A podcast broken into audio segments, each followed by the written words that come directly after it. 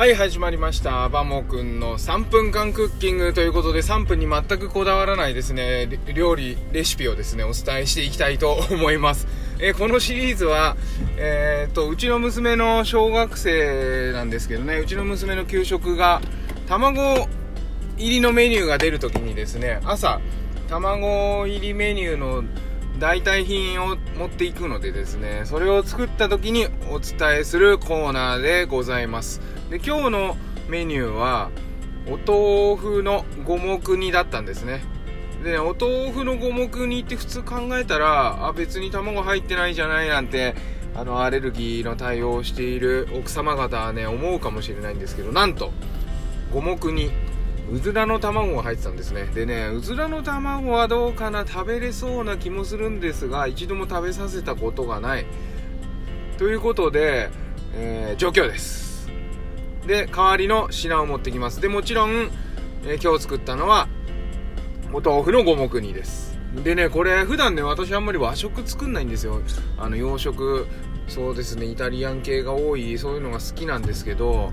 今朝、和食ってとしてね、お豆腐の五目煮作ったらめちゃうまい。和食ってうめえなと、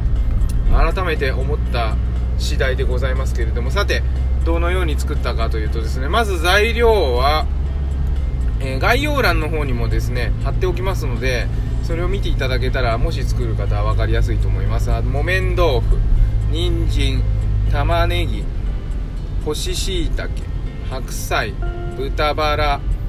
えー鰹節お醤油天才糖。これをですねお水で煮るだけです。で順序としてはねあのお水を沸かしながら、えー人参を煮ました。最初にね。で朝の忙しい時期なんで早く人参に火通ってほしいんでもう最初から人参は小さめに切ってですね入れました。でその後に、えー干し椎茸あまあ人参と同時ぐらいかな。干し椎茸も戻さずに入れてですね煮込みながら戻すということをしました。うん。で後の食材は、えーほぼ一緒。ドバッと入れて最後にお豆腐入れると。でそれで煮る。